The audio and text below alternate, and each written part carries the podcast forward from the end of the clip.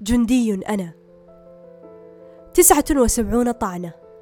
غرست في ظهري وما زلت أقف بحزم كما لو كنت محاربا شديدا عربيا لا يهاب الموت لوطنه. خمسة وثمانون سيفا. من سيوف الدنيا كادت أن تودي بروحي إلى السماء بلا عودة. أربعون ليلة ظلماء. عشتها في كهف نفسي. حول أصوات لا تكف عن الهمس في رأسي. ولا زلت صامدة. ستون أمنية قتلت تحت رحمة العرف والمجتمع. سبعة أشخاص خذلوني وما زلت لهم وافية لطيب نفسي وليس لطيب عرقي. فليس لعرقي ونسبي فضل أبدا بأني شخص جيد. مئة مبدأ ومعتقد اعتنقته وها أنا أحارب لكي لا أهزم أو أهدم. سأحمي معتقداتي وبقاياي منكم. ومن خناجر أفكاركم. استمروا يا جهل بطعني فوالله لن تروا إعوجاجا يسركم ولا تقوسا يقويكم.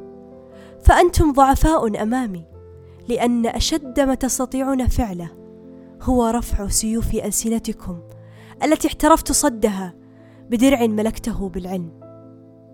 ولا أمانع معاركا إن كان في سبيل حماية دياري التي بنيتها لنفسي. لن تمنعوا هواء إلهي من الوصول لرئتي. وما دام الهواء يصل إلى صدري سأحدث تغييرا في دنياكم الكئيبة.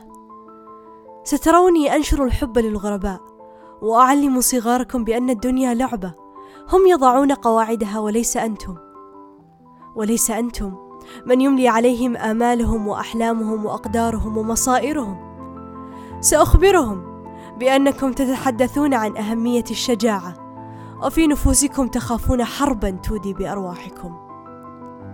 لم يعد منكم من يضرب به مثل لحكمته. فكفوا عن الفخر بما صنع أجدادكم وقوموا من مضاجعكم أحدثوا شيئا للتاريخ وآمنوا بما تصنعون. املأوا رؤوسكم بالكتب. اكتبوا رسائلا ورقية. ضعوا أمانيكم الصغيرة بين أعينكم. واركضوا لتحقيقها. لأنني سأركض. على خط مستقيم. أقفز حواجزكم حتى يتسنى لي أن أطير.